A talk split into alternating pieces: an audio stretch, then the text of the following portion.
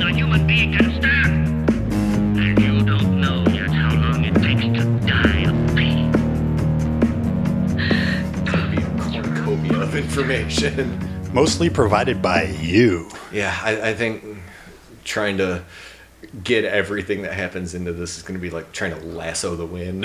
it's just going to be Well, they threw so a many things out. Sisyphean task. God. Just- Man, this still. All right, should we actually introduce the show? Indeed. All right. Hey, everybody, welcome to Horror Vomit, where we talk about horror movies so you don't have to. My name is Chris Pfaff, and I am your host. And with me is everybody's favorite Nazi punching archaeologist. James Marino, And Uh, what are we talking about today, James? the taking of Deborah Logan. Yes, 2014's Taking of Deborah Logan, written by Gavin Heffernan and Adam Robitel, and also directed by Adam Robitel. Starring Jill Larson as Deborah Logan, Anne Ramsey as Sarah Logan, and Michelle Eng as Mia. Yes. I, that's a very short cast list. There's a lot more, but right. But honestly, for the sake of getting through it, so we can talk to this movie, let's I only fucking go. I only recognized two of the people in the movie when I saw it. I don't think I recognize any. Well, one of them, uh, the daughter Sarah, Uh-huh. was on Mad About You. Yeah, I, I read that and I, s- I don't remember that show at all. Well, yeah, I do because it was on at one of the places I worked at. So Yeah, ev- because that was every on night. when you were in like what mid fifties or something. Yeah, well, you know, it was right after we gave the Kaiser what for. So right in that general vicinity. I had soda in my mouth, you son of a bitch. Well, then that was well played. Gave the Kaiser the what for? Anyway, all right. Um, so And, let's uh, get and- right into this motherfucker. Well, actually, the only other person I recognized was Jessica because um, she- I remember my um, my cousins used to watch all my children. Jessica, Not Jessica. I'm sorry, Deborah. Deborah. Yeah, I've got. I know somebody named with the same name, so it throws me. Oh yeah, senior moment. Yes, exactly. Shut up. Which leads into our film. Um, so I sent you this text last night because I know we were both watching it last night just to brush up on it again. Yes. The beginning of this movie is one of the most efficient fucking pieces of filmmaking that I've ever seen in my life. Absolutely. In three minutes, we learn who every character is, what their motivations are, and why we're here and what they're doing. Yes. One of the many fine things in this film. Yes, w- like I said, we're introduced to Mia, a little bit with the cameramen, Right. Deborah, and Harris. Right. And you get, like you said, you get the mi- motivations right away. Uh-huh. They're allowing the camera crew there because they need the money for the house. Yes, because Mia's working on a documentary for her doctorate, and she got a grant from the university. And Harris is there because he's been their neighbor for God knows how long. He's known Deborah forever. So he's that caring elderly neighbor that's out helping her garden. And we immediately know who Sarah is when she runs up. Like, oh, she's very clearly a lesbian. I mean, Yeah. and they don't it's not like an offensive stereotype or anything but she's very much like yeah not prim and proper that's Yes. another thing that they introduce is that Though it's the dynamic between the mother and the daughter. You can tell that the mom disapproves uh-huh and never sa- and never outright states it. But you could, you know, dress a little more feminine.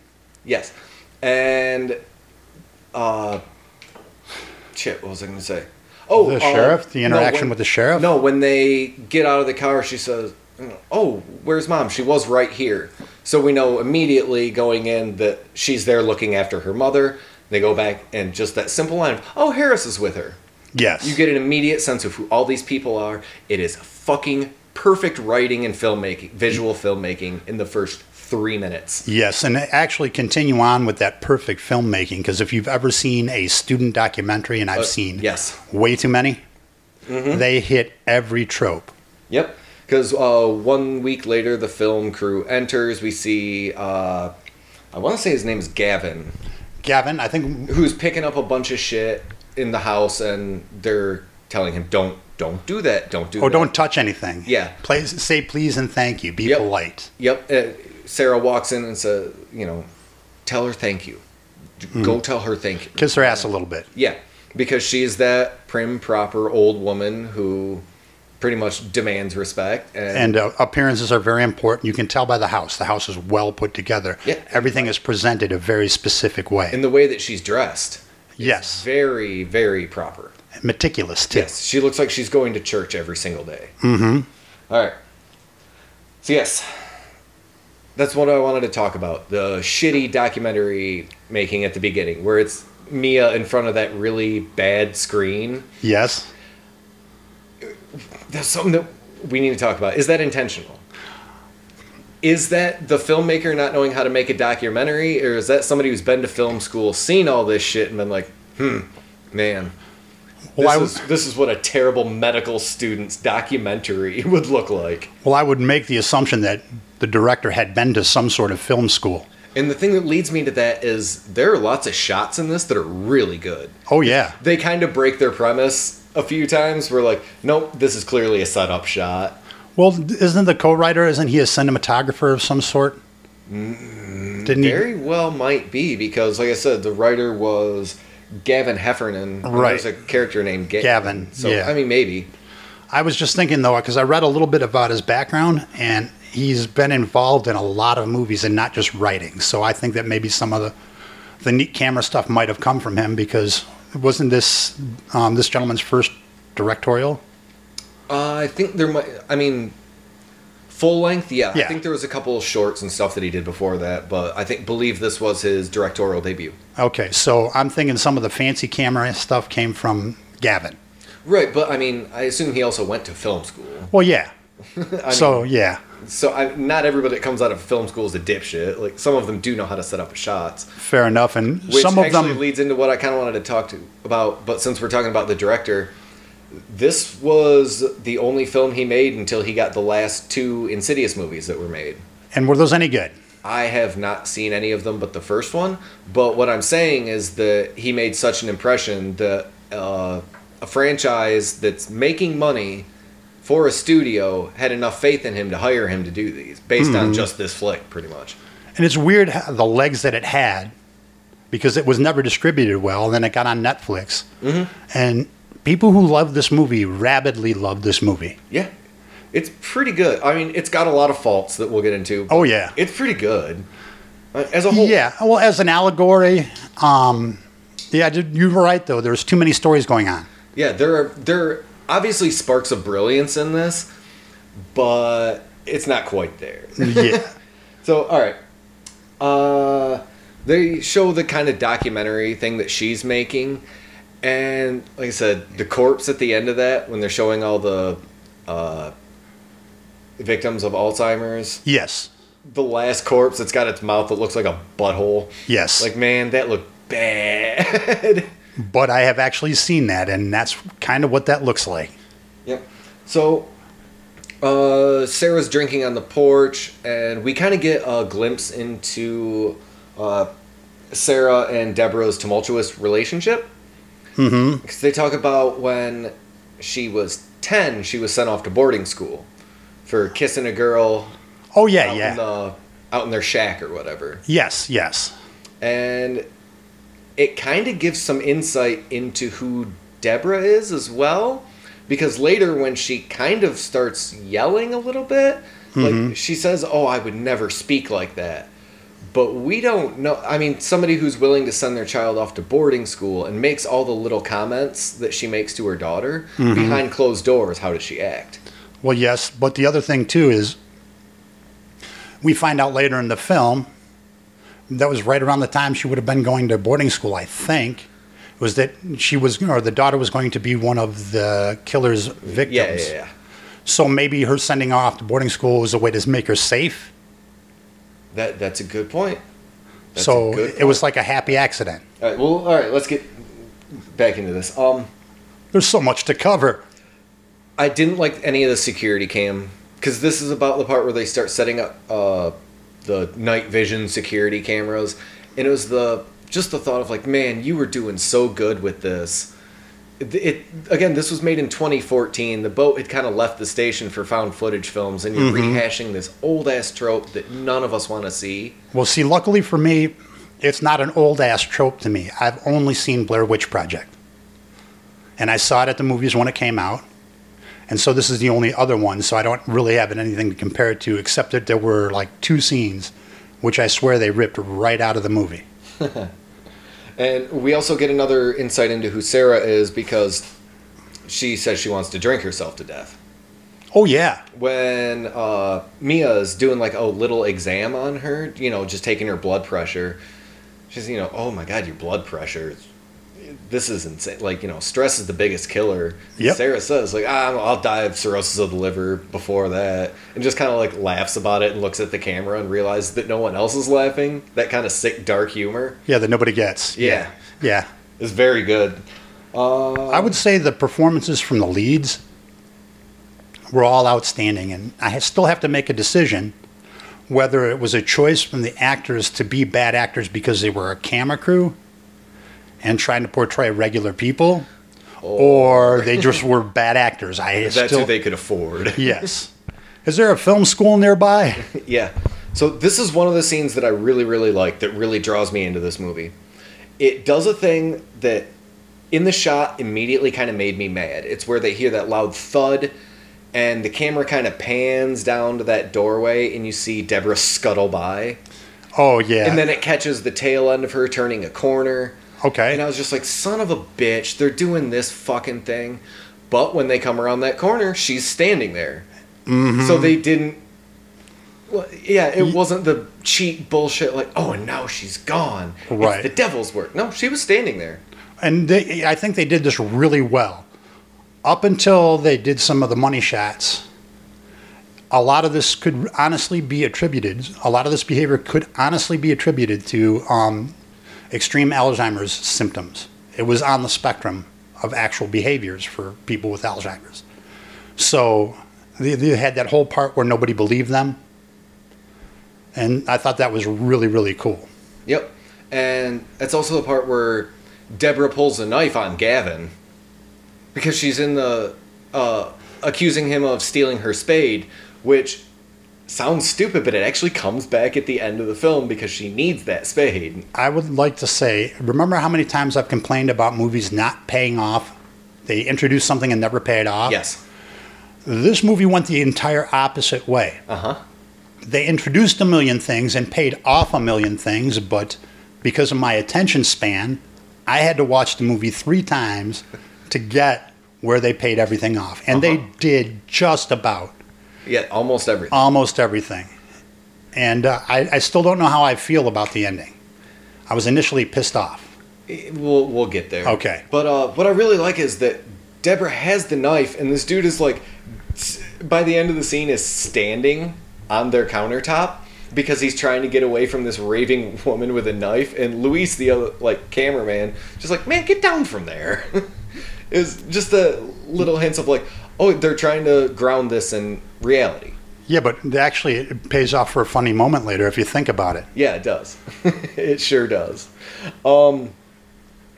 and- so, hey, by the way, for once, I actually paid a whole lot of attention to this movie. Yeah, and th- that's also the part where Deborah peels her neck off. Yes. The effects on it weren't great, but they used, I think, the darkness to their advantage. 'Cause Oh, if- yeah. Had that been lit better, I think it would have looked real bad. It would have But- looked like crepe paper. Yeah. And a little K Rose syrup. But again, the way they did it in that dark room of a dark house, they didn't flash it up like that was real. But- almost felt like real documentary filmmaking. like Right. they just caught it. But also, if you take a look at it, considering what, what uh, Deborah was becoming, the shedding of a skin was symbolic. Yep. There's so many, so many little bits of symbolism, and I didn't really pay attention to symbolism in movies until you mentioned that one-legged seagull from from that classic humanoids from the deep. Yep. So I really checked into a lot of the symbolism in this movie. And here's another one of the shots that kind of almost, like we were talking about, maybe off mic, betrays their premise of documentary filmmaking is the mirror scene where she got home from the hospital and she's sitting on her bed talking into the mirror. Oh yes, I've I, I'd chosen to blank that one out because it freaked me out so bad. It's a very good shot. it is, but it, it was super creepy. Again, it's just the ma- like, man, this director knows what he's doing. This movie's chugging along great. Mm-hmm. It's very, very good. Although when I when I stop and think about horror movies, to me this was more of a creepy movie. It was a very mood piece, Yes. very thoughtful movie. So it didn't need a hundred big scares. Yep. So I think they used I think they used the um, horror elements uh, really really well in this movie. Oh, absolutely. Oh, really like I'll let you talk about whichever one you want to start with, bud. The nailing the windows scene. Oh, where they walk in and she's pounding the nails. Yep. And mom's pounding nails into the windows again. And then they come back and the window is open. The nails, Nails. are still in the window, Just covered in hanging. blood. Yep. And her night dress, we'll say, is laying in the yard covered in blood. Yep. She's got huge tears in her back and she is stabbing the Christ out of the ground Yep. with the spade that they gave her back. Yep. And as if she was looking for something in the yard. Doing a little night gardening, mom? Oh. and and the funny thing is too, they set these things up and pay them off later, but it doesn't seem like I'm being set up for something the first time I watch it. Exactly. I'm just like, oh yeah, I could see them night gardening, but you know, forgetting the window real quick. Uh huh. A lot of these things could be explained, so I'm like, oh okay, that's still within the realm of Jesus Christ. Yeah. yeah. And then again, one of the shots that kind of betrays their premise is the hand washing scene, where they bring her back in from the gardening, and she is fucking snarling at Mia. Yes, and covered in blood, all the hands just Yeah. nails peeled. Yeah, Nails peeled, covered in blood and dirt, and Deborah doesn't seem to give a shit. All she wants to do is just stare disgustedly at this woman. Yes. And again, it's such a good shot that it betrays their premise of like documentary and found footage that's clearly just like a well set up shot. Well, ab- yeah. that's kind of the director i don't want to say like his sizzle reel but like yeah yeah yeah we can do this but check this out too Yeah. Nobody will notice. Look, it's really, really good. so they sit her down and they're showing her the footage because they were filming while she was obviously doing the night gardening thing Right. and she starts out with you know why didn't you stop me this innocent woman and you see her change Yes. she just headbutts the camera Yes. this is kind of where it starts to get a little funny and stupid now, was it, did they show her this footage? Was that the part where she's like, oh, that, that's disgusting. That's horrible. I would never do anything like that. i think they're showing her the footage and that's why she says all that Yes. Yes. Okay. I, I'm just, I'm- some, Yeah, yeah. I've watched this movie three times and I still have trouble keeping it Uh, I, in yeah. order in my head because there were so many cool set pieces in this thing. Yeah, and this is again my second podcast in a row, so my brain's fried. But yeah, all right, we're trying to keep on this. So they take her to the hospital, and they say that she has an aberration on her back. Like there's a strange scaly quality. Yes, yes. And they never really close up on it, but as this or as the film progresses, the, the her posture is more snake-like. The Yeah. scales, all of it makes sense after a little while. Uh huh. And she's in, talking to a counselor and peels off part of her arm. Again, with the whole skin shedding. Yeah. And, and it looked good, actually. That was one of those. It was a well lit room, so you could see everything, and it looked it looked pretty fucking good. Oh, that's probably where they spent their money. Yeah, on that one scene. Yeah, that that's the another. It's going to be lit. So, effects, come here. We, we got it. We got about two hundred dollars extra for you. Just make it look real. Right. So, here's where they kind of fuck up. The scene of her playing the piano. Mm-hmm. I believe, if I remember correctly, it's at like 23 minutes, and they immediately show her final form while she's playing the piano and looks toward the camera. Yeah, but I, it didn't clock with me because I was at that point. That was the first time I watched it. Was so bored. Well, and the whole time they're showing her like increasingly receding hairline throughout the whole thing. Well, yeah, And then when she turns and looks at the camera, all kind of hunched over with that smile, and she's pretty much bald, like, oh, well, you just gave your ending away, like right there. hey, look, it's Voldemort. Yeah. Yeah, that's where I just write, oh, her final form at the piano. Okay. well, now that you mention it, it is pretty stupid. But I di- again, I didn't notice it, and again, I've seen it three times. Now I'm going to watch it. I'll be like, God damn it! And the cross thing is pretty stupid, too. Again, Yeah. This is where this movie gets kind of goofy and dumb, because the uh, Gavin, I believe is his name, Yeah, that, he's the guy who he's the only smart one of the entire crew, by the way. Yeah. the only smart one. He turns on the camera and says, Hey, Luis, I know you always tell me not to fuck with your equipment. I'm going to go put this cross on the window. And, like, as soon as he does, it flies open and Deborah's standing there. It's just like, mm. Yeah, that was a gimme. I saw. I I don't watch horror movies very often. Well, now I do, but eh, that was a just cheap scare. yeah. It didn't need to be there. Did not need to be there. This is where I wrote this. I, s- like, stopped and just wrote a short, very short paragraph. Have at it. this is the point in the film where and it's not this film's fault but it runs into the same pros- p- problems i'm sorry runs into the same problem that all possession movies kind of inherently have which is at some point it's going to get real stupid Oh, it's like when you finally see the monster. Sometimes it's just whack. but like i mean with any possession movie at some point it's just going to like man this is dumb and people can say anything that they want about the exorcist being a good movie it's really not it's really stupid Yeah, I, I saw it when I was what eight. Okay, well, let's Yeah. break down The Exorcist before people want to start giving the taking of Deborah Logan any shit for being corny. The plot of The Exorcist is a small girl is infested by a demon who is able to be bedridden with modern pharmaceuticals, even though it can levitate, spin Reagan's head around, mm-hmm. all that. But no, Thorazine will keep it at bay. Yeah, how much Thorazine did they pump into her anyway? Yeah, and also at the end of that, Chris, the mother, should have been in jail because, oh, you mean your daughter looks like she's been horribly abused? Your director died outside your home and there's two dead priests on your premises? Care to explain that? Um, mistakes were made. Yeah, so eh, this is what I'm saying is that if you're going to get into possession movies, you can't, you absolutely have to suspend your belief because if not, all of them follow pretty much a pattern and it's all stupid. Yeah, well, I will tell you, I, I got to suspend a lot of that because I was busy really, really working on the allegory of um, being possessed and having your entire self subsumed and not being yourself anymore, and other people have to continue to take care of you. Yeah. So it's the same thing with the possession. So I was working all that out in my head to see how far that allegory went. Because what we're not talking about as far as this getting really stupid is the whole part with Deborah levitates onto the stove. Oh yeah, but that was that was a fun shot though. Just that click up and she was up there. Sure. Well, I've never seen it before. No, I know, that's why I'm saying, yeah, sure.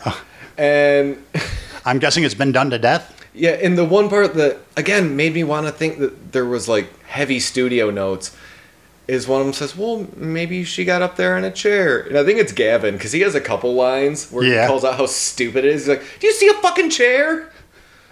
Yes. Or the part where she's speaking in garbled French. Oh, when that scene came up and he played it, ba- he played it, Yeah. and he edited it, and it was in French, but this demonic French. Uh, the- Stupid. Yeah, This leave- is dumb. oh no, that that actually worked really well for me. oh, I hated it. I hated every minute of it. Well, that shows the otherness. You know, it, that that's the first real proof proof that hey, there, there's a possession here. There's this is not regular stuff. Yeah, and it's in every single possession movie you could ever hope to watch. Well, and I'll- it's real old and tired. Well, including this one, it would be all both of them. I I, I think I read a, a possession book once, but not not my cup of tea. Usually, this one though, it held my interest. And then continuing on with the stupid, we get the switchboard scene. Again, I loved that scene, but it ruined I, it, it ruined the idea of a um a documentary. They show her in her final form again. again. Mm-hmm. Like, come on, man. With the were electricity- fucking- you were sizzling at the beginning of this. Get it? Electricity. You gotcha, and I got Yeah, ready to go. right there with you. Yeah, I made a joke. But yeah, like man, you were cruising right along with a cool original premise, and they just fell ass first into every possession trope that there is. Some say they might have resisted it. At one point, okay, so we g- yeah, I know, I got it. I know. I'm just having a dad moment. Piece of shit. I, I could not. All right, so they watch a documentary inside of this documentary. Yes, about uh, Dehardine. yeah. Oh my God, that was bad. Uh huh. However, the documentary inside of the movie was better than the documentary presented by the documentary crew in the movie. I didn't look it up, and I'm sure it wasn't, but the old man that they had playing was it Desjardins? Yeah. However, they were badly pronouncing that name, just butchering it completely. It looked like Michael Caine. Mm-hmm. I, I, I was right there with you. I was like, is that Michael Caine? I, I had to look really hard because I had to stop and pause it. I mean, to be fair, he was also in like Jaws four and shit. So I don't know. Well, Michael Caine was in. Caine, and I'm going to be in this movie. Okay, Mr. Caine, here you go. I'm going to play the ghost. All right, Mr. Caine. You know, all you have to do to say Michael Caine's name is pretend to have a British accent and then just say Michael Caine. Michael Caine. Wow, it sounds like Sean Connery. Yeah, Sean Connery saying Michael Caine's name. It works great. Yeah. Wow, your your im- impression skills are Yeah. top notch, buddy. And when they're going and looking through all the, looking for all the documentary shit, I kid you not. Again, Gavin with the funny jokes literally says, "This is some Scooby Doo shit." Forgotten about that. Oh man. Again, the middle of this movie is such a drag. When was the first time he, he when w- was this about the time where he's like, this is not normal, this is not right, this is fucked up. Um, Uh, I've got to leave. No, that is in a minute after they do some Okay. more horrible shit. Okay. For some reason, after she's peeled her skin off and all this other shit. Oh, and they let her zapped go home. Yeah, and zapped herself on the fucking switchboard. She's back at home, and you know they're asking what happened, and she whispers. Murder. I laughed so goddamn hard I almost had to pause the fucking movie. Oh, this is the part where they were trying to ask her about 337. yes. Yeah, what what happened? He disappeared. He he just 30 years ago, he just up and vanished. Yeah. And he's no. What do you know about it, mom? Fucking come on. I know, But I will I will tell you this: Uh, the woman who played Deborah, she owned every second of it, and it's odd because did you read it? Did you read the interview? She had never seen a horror movie before, Oh, I don't doubt it just by looking at her. but then she started watching them after. yeah. But yeah, uh, no, she had never seen one before, and she was having so much trouble trying to inhabit this this persona that the director director actually had to really help her out with it. But then about halfway through the movie, she got it, Yeah. and so Oh, but yeah, she you're a pro. You got this. Yeah, it's- I can act. I don't- Makes me think that she never, like, read the script before getting there. It was just like, yeah, you're hired. Fuck it. She's been in stuff. yeah, it's like, wow, 75 years old. Uh, how many offers are coming down the pike? Uh, yeah, I'll take it. So they do the obligatory she goes to the bathroom, passes out the black blood. That wasn't black blood. That was dirt with worms in it. Oh, was it? Well, either way, it looked, she vomits up black s- shit. Yeah. But it, it also explains Yeah, what I she was did doing. see the worms in it. Yeah. Mm. I thought it was vomit that she had been. Yeah. No, it was literally black dirt. And they said they originally, for that scene, they wanted to show it. So they rigged up a, a rigged up some kind of machine to, you know, eject it. Yeah. it blew up and just dirt and worms just splattered everywhere over the entire set over all the actors and actresses Oh man, I bet they had to pay a huge fine for like the animal cruelty. oh yeah for the worms Yeah, because I know in like uh, Serial Mom, the John Waters movie, they had to kill a fake fly because the like animal safety person on set wouldn't let them kill a fly. wow Yeah, like you cannot harm anything on the set of a film. So if they blew up a bunch of worms, they're just like, man, fucking, we gotta pay fine over worms. yeah our budget isn't that big we'd have to lose one of our visual effects don't kill a worm So, right after this, we start hearing gunshots, which actually, I really like when there is a gun in a horror movie because there aren't a lot. A lot of horror movies are stabbing or like possession and you know, strangulation, whatever. It was nice to see a gun in a horror film. yes yes I've got nothing to compare it to, but yes. But uh, in reality, it was just Harris outside, old and friendly neighbor Harris, shit hammered. Shooting out the windows of the van. Hell yeah. But that, that alludes to the shit. Remember earlier, he said, I want these people out of there. They're exploiting us. They're exploiting everything. Uh huh. Hey, he knew something. Uh huh. He was afraid that too many people there would. But at the Disturb time, it. it's played as just like he's very concerned for Deborah. Right. But uh, again, when we find out later that that's not quite the case, Mm-hmm. all of this comes back. And again, yeah, the plant and payoff for all this shit was very good. Oh, yeah. And I, I appreciate that from this movie because, I again, I complain constantly where they put this in there and I don't know what happened. Yep. So we got that. There, there are parts of this movie that confuse me. Like the last 20 minutes shot so fast, so Yeah. many cuts, the jumpy cam that you were talking about. Yeah, the geography of it is confusing. And again, I've only seen one other found footage movie, and I spotted two of the things from the original one that I'd seen Right. in that one. It's like when they were standing in those little vaults in the back room in the hospital Yep. with the back to the back to the camera. It was the, the ending scene of Blair Witch Project. Yeah. And there was one other one I forgot what it was, but I was like, "Oh, that's exactly that scene from Blair Witch." So I can see how it might be redundant having seen it that many times before. Yeah. And right after this is when what you were talking about, uh, Gavin takes the fuck off. Oh yeah. And they. Mia tries to make it sound like he's such an asshole and whatever for leaving. Like, no, these people's maniac neighbor just shot out all of the windows and shit in my van and shot at us in the house. I'm leaving. And I love that his last words of the film are fuck both of you. Mm hmm. And I love that they didn't bring him back. He is fucking gone. It is the honestly the first horror movie I've ever seen where somebody actually fucked off and stayed fucked off. Yeah, like in the middle of all this, it's just like, nah. Because I, I probably would have noped out of there probably the first weird thing. Yeah, because before that, he's like straight up tells her he's like, double my rate or I'm Mm-hmm. fucking leaving. And then the other guy's like, um, If he am I gets it, I double? get it yeah. too. yeah. It's very good. Oh.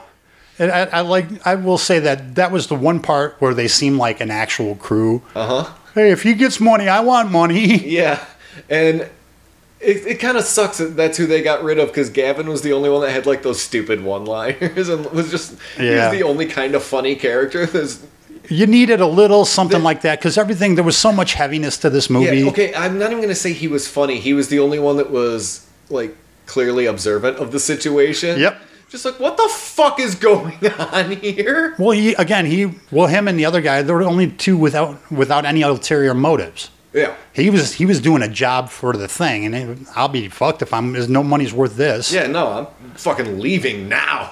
But uh, the girl who was making it, she's got a lot riding on it. This is her grade. This is the people's money. So everybody else probably is more willing to overlook it. But Gavin's like, oh, bump this noise. I'm fucking off now. right. All right. But yeah, they needed a little bit of lightness though, because even though it, what what he says wasn't inherently funny, but because this, the tone of this movie was so dark and so I don't know, it was sort of claustrophobic. th- His little one-liners actually made me laugh because everything else was so heavy Yeah. in that movie. So I was like, "Oh, So this is about the time where Deborah tries to steal the girl for the first time. oh yeah, She tries to steal a child from the hospital, a child with leukemia, right." And but who they've made to look almost exactly exactly like her, yes. And they're walking in a zombie-like state. Yes, a fugue state. It, they say it earlier in the. Oh, film. that's right, a fugue state. yeah. But In my, 2014, I think that was right after Breaking Bad might have done it, and they're just like, "Eh, fuck, That- that- Hey, it, it sounds good. People, people buy it. people love it." Yeah, fugue state. Get it now. People are into it. Catch it. Uh, well, uh, anyway, back to the fugue state. Um, I can't figure. um, Was the, the demon possessing the little girl through Deborah, Not a clue. This is where everything gets. or kinda was murky. it actually not a demon, but she, Deborah was possessed by Dehardine? Yes, be- I think so because they go to this. Okay, we missed th- one of the funniest parts. Is they go to I want to say somebody who's kind of like an Ed Warren type. Ed Warren. Yeah, he did. He's a huckster. Anyway, Oh, okay. they go to this guy and he says, "Well, you know, the most likely s- Oh yeah, scenario the guy is with that- the the weird sleeves. Yeah. The, Yeah. the most likely scenario is that it's this, this, this, and this. And with no convincing, he turns around after they say, Oh, well, we think it's more than that. Oh, well, in that case, we'll set you up with a, this demonologist or whatever. Like, this guy's a fucking criminal. What, possession, you say? Why? Yeah. I've got just the thing for you. P. It's with a capital P, and that stands for possession. and at this point, too, it's very funny because Mia starts going everywhere with Sarah. Like, she gets really into this. And, like, because she's instrumental in, like, finding some of the documentary shit. And, like, she gets really into it. And, yeah, before that, even Gavin's like, what the fuck are we doing? Like, th- we're not part of this. We need to go. Oh yeah, that is though. A lot of documentarians talk about being able to separate yourself from what you're filming because you're there so often. Yeah. So it's almost like Stockholm syn- syndrome. Yeah. She's she's hanging with Sarah because they're part of this thing now. And, like, again, they quote some Scooby Doo shit. It does. It turns into the fucking mystery. Oh my God, a redhead, glasses. Uh-huh. It's exactly Scooby Doo. They do a Scooby Doo. Oh my great oogly moogly. I did not catch that until just now. So the next note that I have written down is uh, oh, what are you up to now, Harris? Because he's in Deborah's room, and the answer is uh, murder. Ah, yes. He's there to kill her. Well, she did say kill me. Yeah, So, Deborah did. Huh? Ah, Yeah. So Harris puts the. I laugh so hard at this scene as well. They it's the shitty security footage. They show Harris put the pillow over her face, and the demon yanks a TV off the wall and brains him right in the back of the head. and all I could think of is the Nightmare on Elm Street, where the chick gets killed by the television. They show him later, like in serious condition, like no, that elderly man would be dead. they would have found him slumped atop her body. Because it was one of those big old solid state TVs. It wasn't a flat screen like we got now. No, this thing is had a- to weigh like 50 pounds. Yeah, this was a fucking dumbbell being whipped at his head. And it was still sparking as it was flying. Yeah. So, yeah, no, then, no. And It- he got pulled off with the force of demon speed. oh, jeez. This movie's great. I- I'll still need some more convincing, bud. So then we cut back to uh, the adventures of Sarah and Mia, and they do all the detective work and figure out that, uh, oh wait, no, Deborah killed that fucking guy. Oh, Or no, yeah. because they get it from Harris. they find out from Harris, yeah, Because because, for no explainable reason, they are allowed to be alone with a man who is just brained by a TV. All the doctors, all they say is like, "Oh, we need to talk to him for a minute," and they all just kind of fuck off. I thought she snuck in. I, I thought they talked to the doctors like, "We need to speak to him just for a second. Yeah, but 'Cause I the think doctors they were said- talking to her and she snuck in. That's what I thought. All right, maybe. Because remember, they came right in. They came in like, "What are you doing here? Get out of here!" Yeah. Yeah, she snuck in while the other ones were talking to her, Oh, talking to alright. the doctor, All right, because yeah, he whispers, "It was your mother, Sarah." which makes the murder yeah. make more sense. It's so goddamn stupid. But all right, so this is where, in my opinion, this movie kicks back into being a very effective and well shot, good horror film. The attic. When they Oh, get up to the attic, as soon my as they pulled God. down that fucking staircase to go up there, I immediately perked up and was like, "Fuck yeah, they're going in the attic!" Well, yeah, but you could see the uh, it looked like the outline of a body Mm-hmm. in wetness, Huh? And they got up there, and it was covered in ectoplasm. Like for some Slime- reason- yeah, it looked like- slime. it looked like Ghostbusters. Y- Oh yeah, Slimer came through. Yeah, it didn't make a lick of fucking sense, but I liked it. it probably makes sense if you know stuff about demons. If because I'm thinking about it. Remember, um, you know, the idea of rebirth and the like the rattlesnakes and the sacks and all that stuff. Yeah, So maybe that was supposed to represent that. I don't know. It was But- weird. yeah, that was the next thing because uh, they find the bag, which is I forget how they pronounce it. It's supposed to be Desjardins, but Right. they say it. How the fuck do they say it? Like Desjardins or something? Right. Right. they They, just butchered. it's um Desjardins. yeah, they, they butchered a very common name. Yeah. Because they say something in the documentary like, ah, nobody knows where he went. Maybe he fucked off back to Quebec. Well, then you should be able to extra pronounce his name. Yeah. He's French. In the documentary. Inside the documentary. I had forgotten about that. But anyway, yeah. So they bring or, uh, Sarah opens it in the attic, and she's like, "Oh fuck, this is a body." Then they, But- they bring it downstairs. Yeah, and they instantly know that they need to burn it, but it turns out it's a bag of snakes. It- oh, yeah. Because I think we have forgotten to mention that snakes have played an integral role. Snakes show up quite a few times. Mm-hmm. Or black asps. Asps and rattlesnakes. Yes. Saw one rattlesnake, although they did say they used garter snakes for the movie, except for the one boa. They're just out back. There's some fucking like grip just spray painting garter snakes black, hoping that the fucking animal people don't catch them. Because they already had to pay for those fucking worms. Yeah, the swear to God. worm debacle. I swear to God, Todd, you get caught spray painting those fucking snakes, and I will fire your. They're ass. gonna see us. Just be quiet. oh, that's just a snake. It's not a paint can. My God, do I hope that was the reality of the situation. I know it wasn't, but Well, it is now. It It is is now the reality. absolutely. But yeah, bag of snakes, man, that was fucking boss. Oh, that was choice. That was very cool. it's such a cool shot because it's not like one or two; it's like six or eight snakes that come Mm-hmm. flooding out of this bag with a body in it.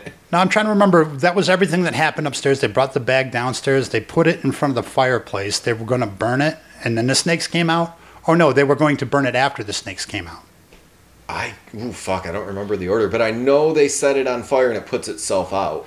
Right, and the thing exploded Yeah, and knocked him knocked him back. yeah, Mm. The obligatory explosion scene. Oh yeah, it absolutely was real superb. bad. Yeah, Uh, It's like, man, why'd you guys try and do like a lethal weapon right in the middle of this fucking actually like really good third act?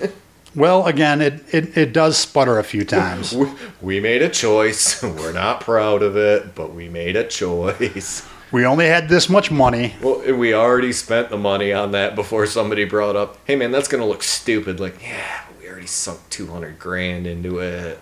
Let's roll it. Eh, fuck it. All right, so uh, this is about the time that Deborah breaks out of her arms.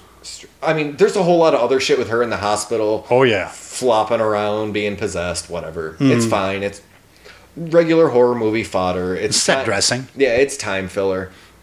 But yeah, then she uh, rips herself out of her arm constraints, Yes. or only one arm, I guess, because she just undoes the other one. Right. But man, Ooh. it looked good. Yes, it did. There's a I, no. There's a, even in the confusing parts with the shaky cam and the darkness and the light.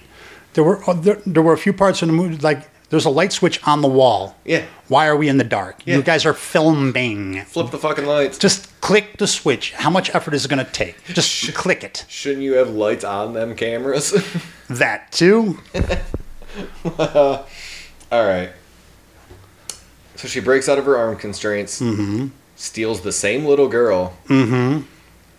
Nobody can find her for some fucking reason. Because they went into an abandoned an abandoned No, I wing. mean in the hospital because they're running all around looking for her, and finally one guy finds them, and she's standing there holding the little girl's hand, and he says, "You know, madam is everything okay?" And I think it's that shitty security footage, but she bites him right in the fucking neck. yes, yes. It rules. and that after that is when they go into the abandoned wing of the hospital. Yeah. Yep. And they're kind of chasing her around and everything. Okay. Now, again, not watching a whole lot of horror movies. An abandoned hospital wings got sounds like the cheesiest hackneyed shit Uh-huh. in the entire universe to me, and it looked that way to me. I'm like, I I haven't seen this, but I've seen this. Also, it is a rural town. Yeah. So how'd the hospital either the the town shrunk? Uh, Yeah, I don't, I don't know. There's just no I- reason I- for I the had- hospital to have been that big.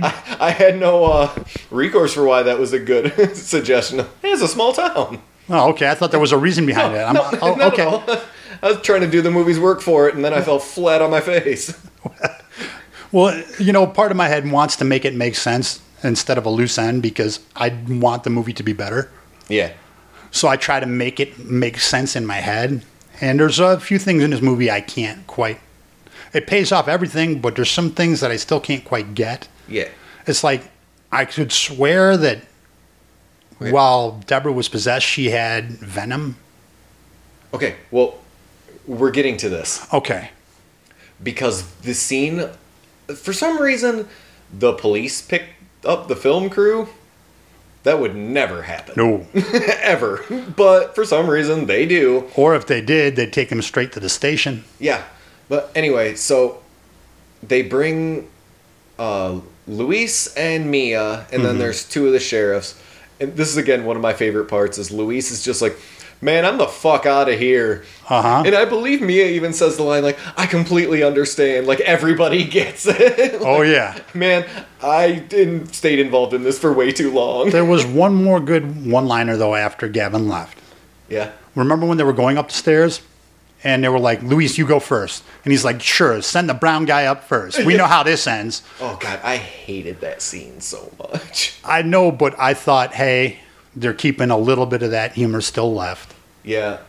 And I'm sitting there as the resident Mexican going, yeah, that'd probably have to be the first one to go up, and I'd be dead in this movie already. Great. But the scene of them trying to arrest her is so visually fucking striking. Yes. It is perfect. Yeah, because you, you know there's something wrong, but she's so supernaturally still. And her and the little girl are standing in opposite directions but still holding hands. hmm And the little girl keeps going, He's a nice man. He's Yep. going to take me to the river. He's a nice man. He's going to take me to the river. And they get one handcuff on Deborah. Mm-hmm. While she's still holding this little girl's hand, and she is fucking possessed out at this point. Oh, yeah. She is a fucking monster. Not, Yes. Not her final form, but she is a monster. Which, of course, we've seen twice now. Yes. But here we get it in full on view, and it's shot so goddamn well because Oh, she yeah. looks horrible. Anyway, they get one handcuff on her, and they almost get the second one, and she rears back and spits in the fucking cop's face. Yeah, and he's, it's burning. It's burning. Yes, which is And it's bloody. Yes, which is where why I wanted to interrupt what you were saying because yes, in that scene it's very clear that she is venomous. Okay. Because she also attacks him, but what his face looked like when they showed him and said, "Just get the child" or whatever he says. Mm-hmm. His face is so fucked up and disfigured that there's no way she, she could have done that that quickly. No. It was, and oh, it was, that was brutal. That was just brutal. But it, was- again, it was beautifully shot. This was before all the, like, I have a tough time. My eyes don't react real well to light. Yeah. So they dilate slowly. So when you get that real shaky camera, we've talked about it, where the lights change, you know, dark to light, dark to light, I miss so much. That's why I watched the end part. I think I've watched the end part four times to try to make sense of it. Yeah, and this is wh- again like we were talking about the geography of this final scene because they're for some reason like wandering through a cave. Yeah, but before they get to the cave, they're kind of going through this weird thing with wood and boxes and odd half walls and Yeah. and stacks. It, it makes no sense. It doesn't look like anything mining. It just looks like part of somebody's basement, maybe. But yeah, it was just it threw me because then they ended up in the caves. I'm like, wait, when did this happen? Because it was going fast. It was frenetically paced and just zip, zip, zip. Yep. But oh, when they and finally then there's a dead cop full of snakes. oh yeah, I, I, I blanked that out. That was yeah, that was rough. yeah. So Sarah and Mia take the camera because I believe that's the only light that they have. Right, Sarah has the camera for the most part to start with because remember Mia freaks out. Doesn't make sense. Right. Although maybe Sarah just took it. I need the light. That's my mom. The- It very well might have been. Again, the end of this movie is very confusing. Because when Mia's freaking out, she Sarah hands Mia back the camera. Yeah. So they get to a real claustrophobic scene where they're crawling through Mm-hmm. this like cave corridor almost, like Yeah. on their hands and They're knees. spelunking. yes, they are definitely spelunking. They are Dora the Explorer inning itting up. Something that made sense, right? Those were words. Yes, indeed they were. and I'm a map. Yes. So this is another part that made me laugh really hard. Sarah tells a snake to go fuck itself Yes. because that tunnel that they're in is full of snakes. Indeed it is. and I'm waiting for somebody to get bit. Uh huh. And she just grabs a snake by the throat and yells, "Go fuck yourself!" and throws it aside. That was good. There was some good. There were some I really good chuckled. acting performances in that. I chuckled pretty heartily. I'm, you know what I'm guessing? I'm guessing that one crawled too close to the actress, and that was not not scripted at all. And here's where I think both of us get confused because they kind of find Deborah and she again attacks Sarah and me and bites the shit out of everybody. Yep. Did Mia die? Do we see her again? Again, this is where I get confused because I don't know what happened to me. I don't know what happened to Sarah. I don't. Oh no, because Mia's there when we get to the what should have been the final Oh, frame. the denouement. yes. And I've always wanted to say that word, by the way. I've never had a chance to, so that made me very happy. and Oh, yeah. she's a cryptid, essentially. Indeed. She has turned into a giant snake that is uh, unhinged her jaw Jaw com- and swallowing this child whole. Now, this is again where I get confused, okay?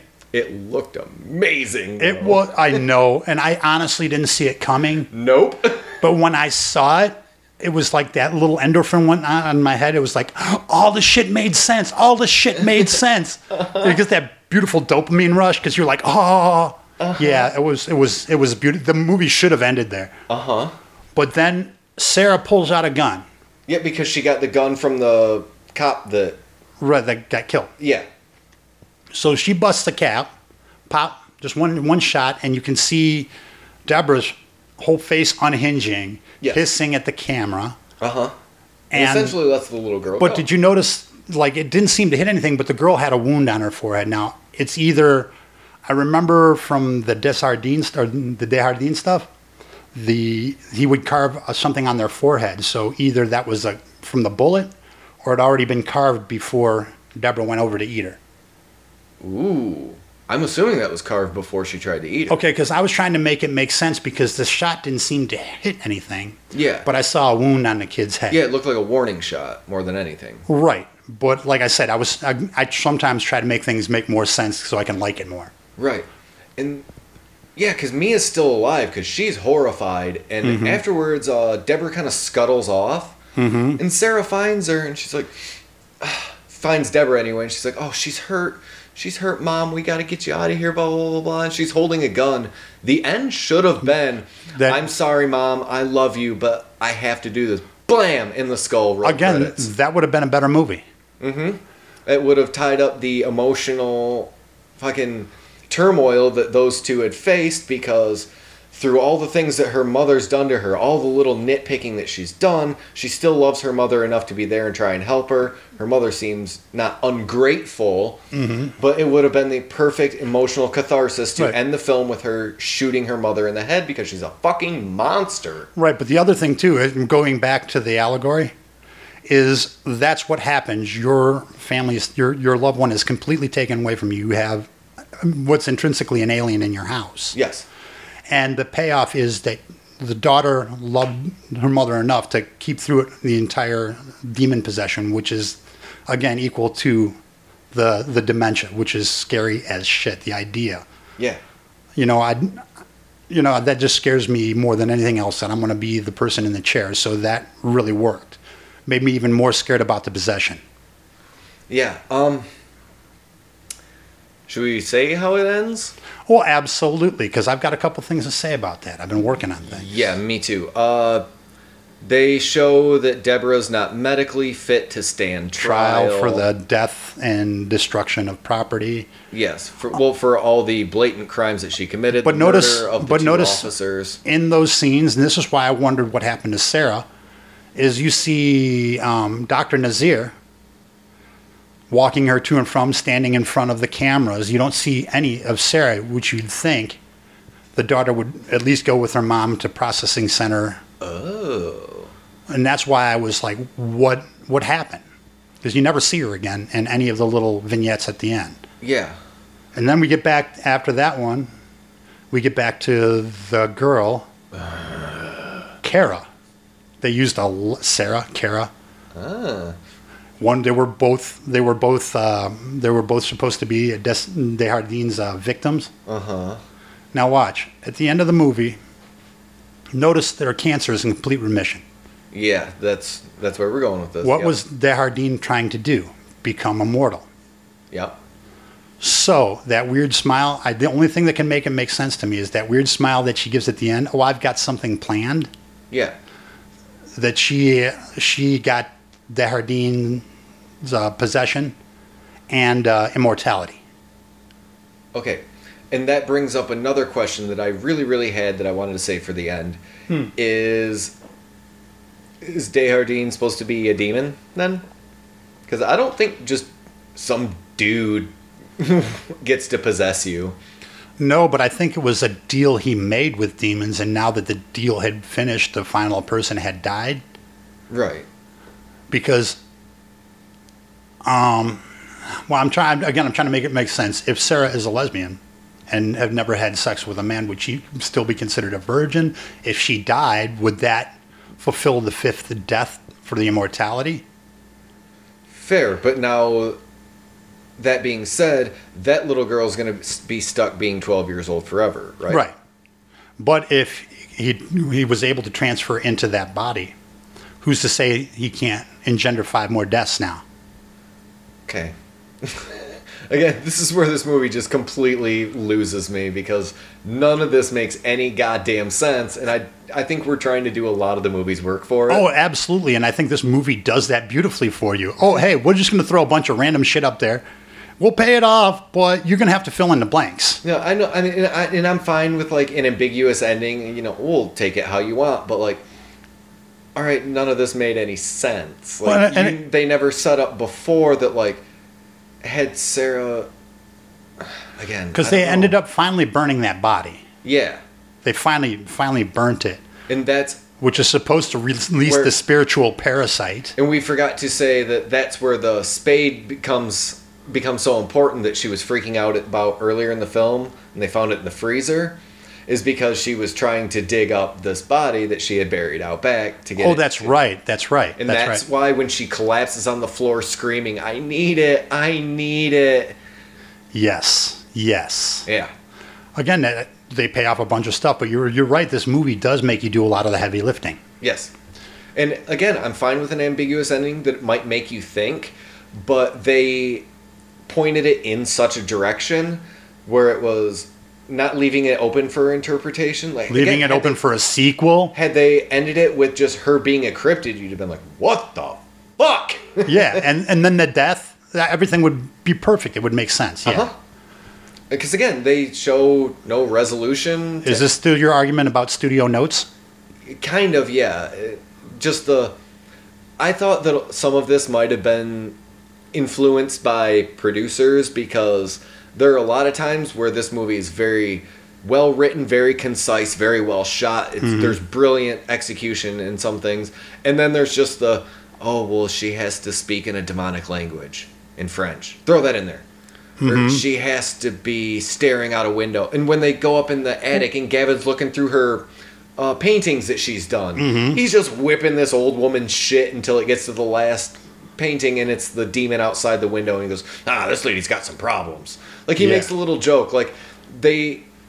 Like a producer came to them and said, "Oh, can we throw this in there?" And they're like, "Well, we don't fucking want to, but you're paying for it, so we have to. But we're gonna make fun of how stupid it is in Well- the film." But getting back to the interview that I'd read, he, they, he had stated that he wanted to put all these things in this movie. He wanted these things to be part of this movie because he loved them so much. Yeah, So him and the other guy who wrote it, the Gavin Gavin guy, yeah, uh, yeah. I'm not. yeah, I'm not. But they, what he said was that- Heffernan, Gavin Yeah, Heffernan. Heffernan. Yeah, I'll never remember that name. Check out the big brain on bread.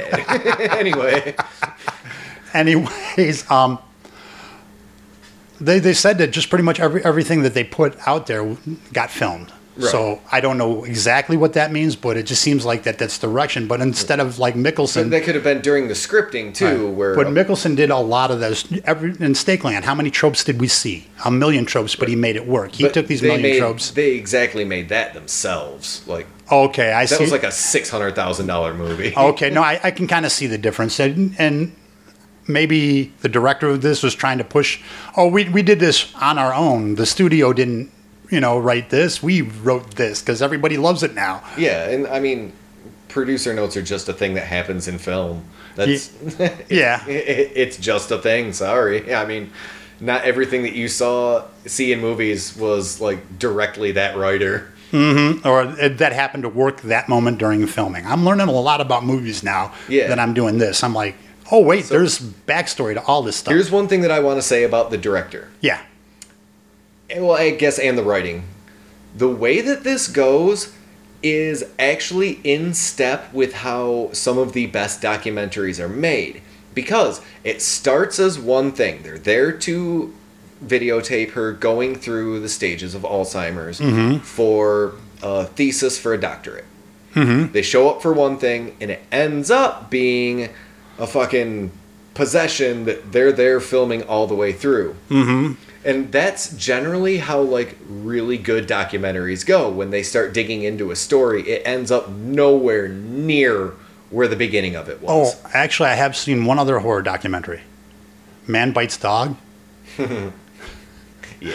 Yeah, that that's a whole different podcast. But like I said, um that's just that's following like the correct steps of how really good documentaries are made. Do you think that was a decision or a happy accident? I think that was a decision because I mean documentaries have been doing that for a long time and one of the best examples that I have of documentary doing that is on Hulu right now there is a documentary called Cold Case Hammershold. Okay, It is about Dag Hammershold that was I don't know why I know that name. he was in I want to say in the 50s 50s or 60s he was like the second in command at the UN and he Okay. was trying to put an end to colonialism in Africa Okay, Uh, and his plane purportedly crashed in the jungles of I want to say what's mm, Namibia, but I'm probably wrong. no, I, again, Namibia's a place. yeah, well, either way, it doesn't matter the country. So this guy is talking about how you know, like, oh, this people say it was shot down because you know he was trying to fuck with people's money. Right. And it turns out that they start interviewing people, interviewing people, and interviewing people, and they hear about this guy named Keith Maxwell, who had a group called SIMAR. It was the South African Institute of Maritime Research. Okay. And they start digging into this Keith Maxwell guy, thinking that, you know, he might be connected somehow. With yeah. And it turns into they find a guy who was there on the ground with this dude, and what they were doing was setting up fake clinics because this Keith Maxwell pretended to be a doctor. They were setting up fake clinics and injecting black people with AIDS. oh my God. All of this stems from trying to figure out what happened to a UN lieutenant secretary Wow. in like the late 50s and early 60s. And it evolves, erodes anyway, into this massive conspiracy. That is kind of how this movie goes, where it, it ends nowhere near where it begins. That, you know, I really wish I could sit down and watch these movies with you Yeah. and then talk about them right afterwards because you, I'm gonna go watch it again Yeah. to pick up what I missed. Uh huh. Ah, I hate you. Fuck you for making me watch this. Yeah. Oh, that is the record, by the way, of the amount of time before I said that in a podcast. Oh, I think so. It's I mean- usually right at the beginning. You texted it to me last night. Well, yeah, but that doesn't count. They don't. They don't get to hear my texts. I, I post them all, Oh, good, good, good. All of them. especially the ones with your phone number. All right. And my Anyway, address. If somebody asked you for a horror film recommendation, would you say go watch The Taking of Deborah Logan? Well, now that I have more than one that I've seen, uh, I'd probably suggest other other movies before this. But um, I would suggest this movie. Because the thing is, it, it's it swings wildly. This movie's very disjointed. It's uneven. It goes from tremendously scary to almost laughably stupid. And we have the boring part too. Don't forget the boring Yeah, part. and the back and forth and back and forth. Like I said, it's not a very consistent film, but when it shines, it fucking shines. oh yeah. The sc- I mean, the scares will stay with me for a good long time. Yeah, and that's the other thing is like w- we tend to do some movies that we kind of laugh about. Like we made some jokes here today, but I mean like this is a pretty fucking scary movie. It is. It is. There's. N- yeah. Like It's the one I'm. I had to watch most of this during the day, even after I'd seen it before, because when it's dark out, No, this Mm-hmm. Right. is not happening. Here's the other thing I kind of wanted to touch on. Hmm. and I, I forgot about it until now. I don't know how I feel about using Alzheimer's as a framing device for horror. Like, I understand that it bleeds well with possession because you can never tell, again, why the title of the film is so smart The Taking of Deborah Logan. Mm-hmm. What is taking her? Is it Alzheimer's? Is it possession? But that was the that was the whole thing. Um, the director said that uh, he couldn't think of anything in the world more scary than dementia, Right, but. so he is wrote a that- movie around it. again, I don't want to sound like this social justice warrior and everything, but like, is that okay? It it almost seems exploitative, but it is also a thing that is psychologically terrifying. Okay, if it was about a specific person as opposed to disease itself, it, It would. is. It's about Deborah Logan. It's in the title. Yes and no, because we're talking about the dehumanization that both of them offer. Dementia is dehumanizing. It takes away you. It takes away everything, all your thoughts, everything about you slowly peels away. And it Same exists, thing- It exists in our reality. Right. Whereas the and that would make the demon possession yet still even more real seeming because it's doing the same thing in a different way. Right. And that's how I kept it. Like I again, I personally I didn't have a problem with it, but after watching this, I just kind of thought like, is this a little exploitative? Well, if they would have said dementia is evil, it's not dementia is a thing. Yeah, Sorry, I thought I'd turn that off. Eh, it's fine. But dementia is a thing. Yeah, As And I, I do- again, I don't like that they kind of specifically called out Alzheimer's a lot because, again, with the science, we talked about it all. Right, Mike, right. But like, you cannot accurately detect actual Alzheimer's until after death Mm-hmm. when they do a like a biopsy on your or a autopsy and check Yeah. out your brain and everything. But I can forgive it because again, it's a horror film. And plus- they're not going to rewrite the entire goddamn thing because they're not doctors. well, e- even so, even if they did, don't you think that the general public watching this movie understands Alzheimer's more than the idea of dementia? Because dementia can also be It's that's a, a type lot of, of levels. Yeah, and there's different types of dementia. Dementia can also mean murderous intent. Right. But when they say Alzheimer's, everybody has a you know, quick. We know what that is, just like Kleenex or Coca Cola or All right, that's fine. Alzheimer's. So But yeah, long story short, I think this is a very competent, very well done piece of shit. yeah, you know, It is a solid 6 out of 10. Like I said, oh, I was gonna go seven. it shines when it shines, but man. But I think mine gained a point because I'm not tired of these tropes yet because I don't know them. You know what I mean? It's like I don't know what what they took from because I didn't see those movies. So it, a lot of it was new to me or not terribly overused. All right. But yeah, no, I I watched it again to try to make sense of it. Would I watch it again for fun? No. Nah. I'd, I've actually rewatched a couple of the movies that we've seen I mean, I don't just to watch them. I'm like, I liked that movie. I think I watch the movies that we do so much that I can only think of a couple that I've gone back and rewatched after we've recorded. Cause it's like, man, Well, I you- went through this like a fucking tax return. I don't need to watch this again. Well, you have the ability to focus more than I do. Yeah, And so, like, if I watched a movie once, doing it twice for me is sometimes like, like working in the coal mine because I've already been there. Even though I haven't, I haven't paid attention. But my brain's like, dude, you just did this. Come on. but yeah, it is a it is a perfectly acceptable real piece of shit. Indeed. Shall we call it? Uh, you got anything to plug? Not yet. Uh, well, you can find us on all the social medias at Horror Vomit. I keep forgetting, and I did it on the last one too, I believe. Uh, you can send us an email at horrorvomitpodcast at gmail.com. Uh, the OnlyFans thing is pretty much dead because they can't do that anymore. So The- that the- was fun the for the really- two months that it lasted. The really good candid photographs are no longer available. I- they are. I think it's till like October 1st or November or something. Who So gives get in your quests quick. Yeah, n- nobody gives a shit. It's fine. Um, well, thanks for listening, everybody. Thank you. All right, bye. Boom. Fuck you and your finger guns. You would be terrified.